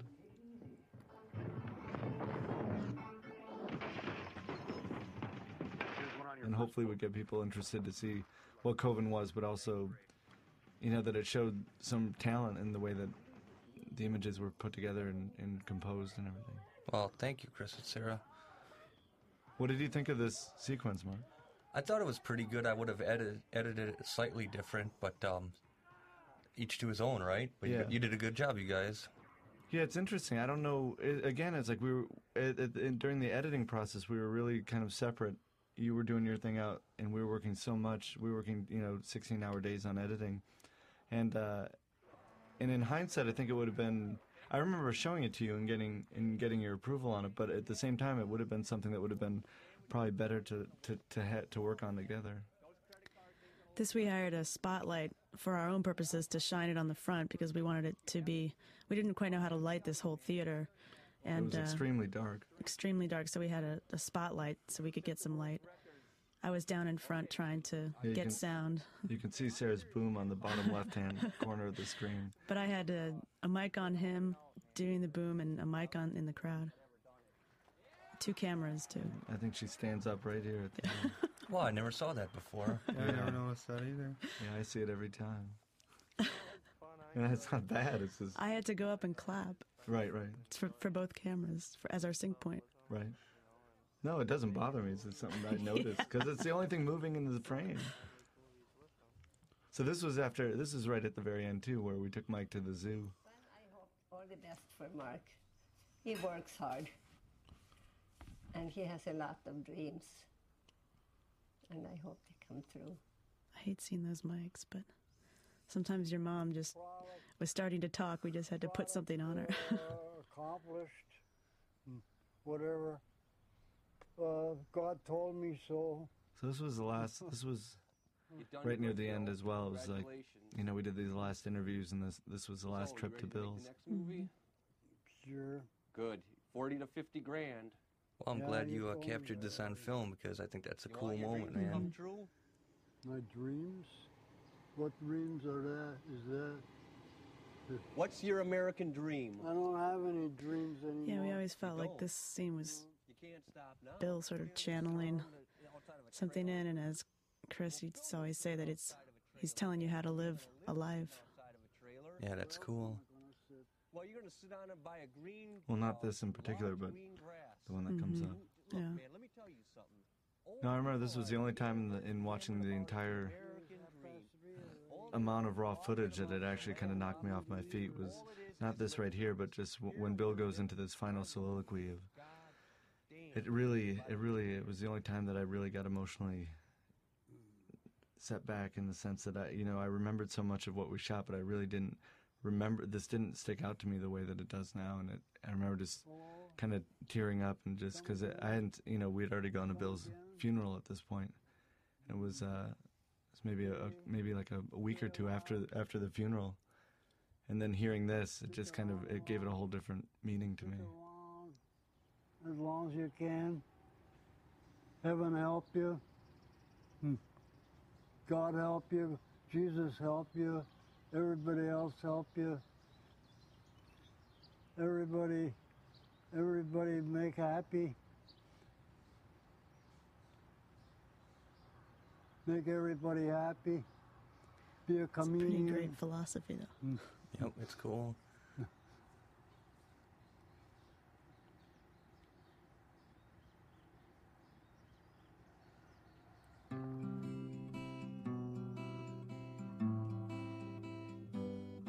This was another nice thing. Is that after when Bill died, I think everybody that was involved in the film, including Sarah, myself, and, and everyone that was in it, showed up at the funeral, and it was just, it was it really felt like the the I mean, not to, not in a bad way, but it was it was the end of. It really felt like it gave it a sense of closure, where we all got to remember Bill, but also get together one last time before we. That was right when we were starting to edit.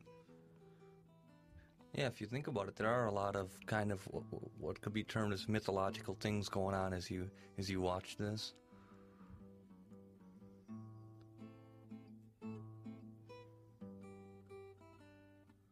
I do. I think that it, we we caught you at a pretty amazing time. If you you know, two years earlier you were kind of not getting that much done, and, and two years later you would have been, you know, Bill would have been passed on, and that whole relationship wouldn't have been there. So Yeah.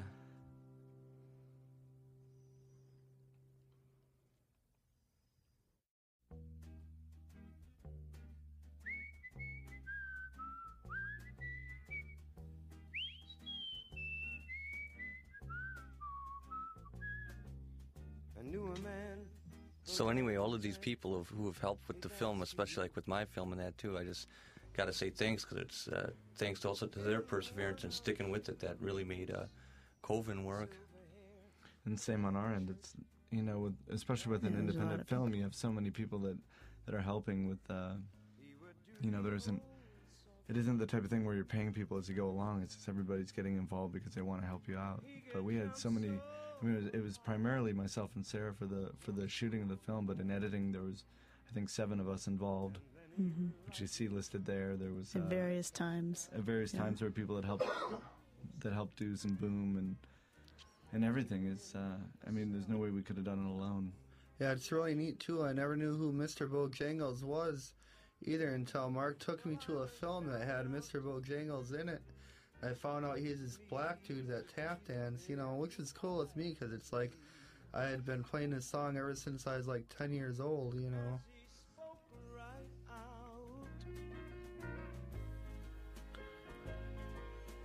Talked of life. Lord, he talked. Thanks to everybody who helped on the film. That's what these credits are for. Thanks to Chris and Sarah for making the film. Yeah, thanks to them and, and uh, Uncle Bill and everybody else who helped along, man. And thanks to Mark's family and friends for letting us in their lives for two years. Right across the cell. He grabbed his pants, took a better stance, jumped up high. That's when he clicked his heels. Then he let go the laugh. Lord, he let go the laugh. Shook back his clothes all around. That was Mr. Bojangles. Mr. Bojangles. the moonshine.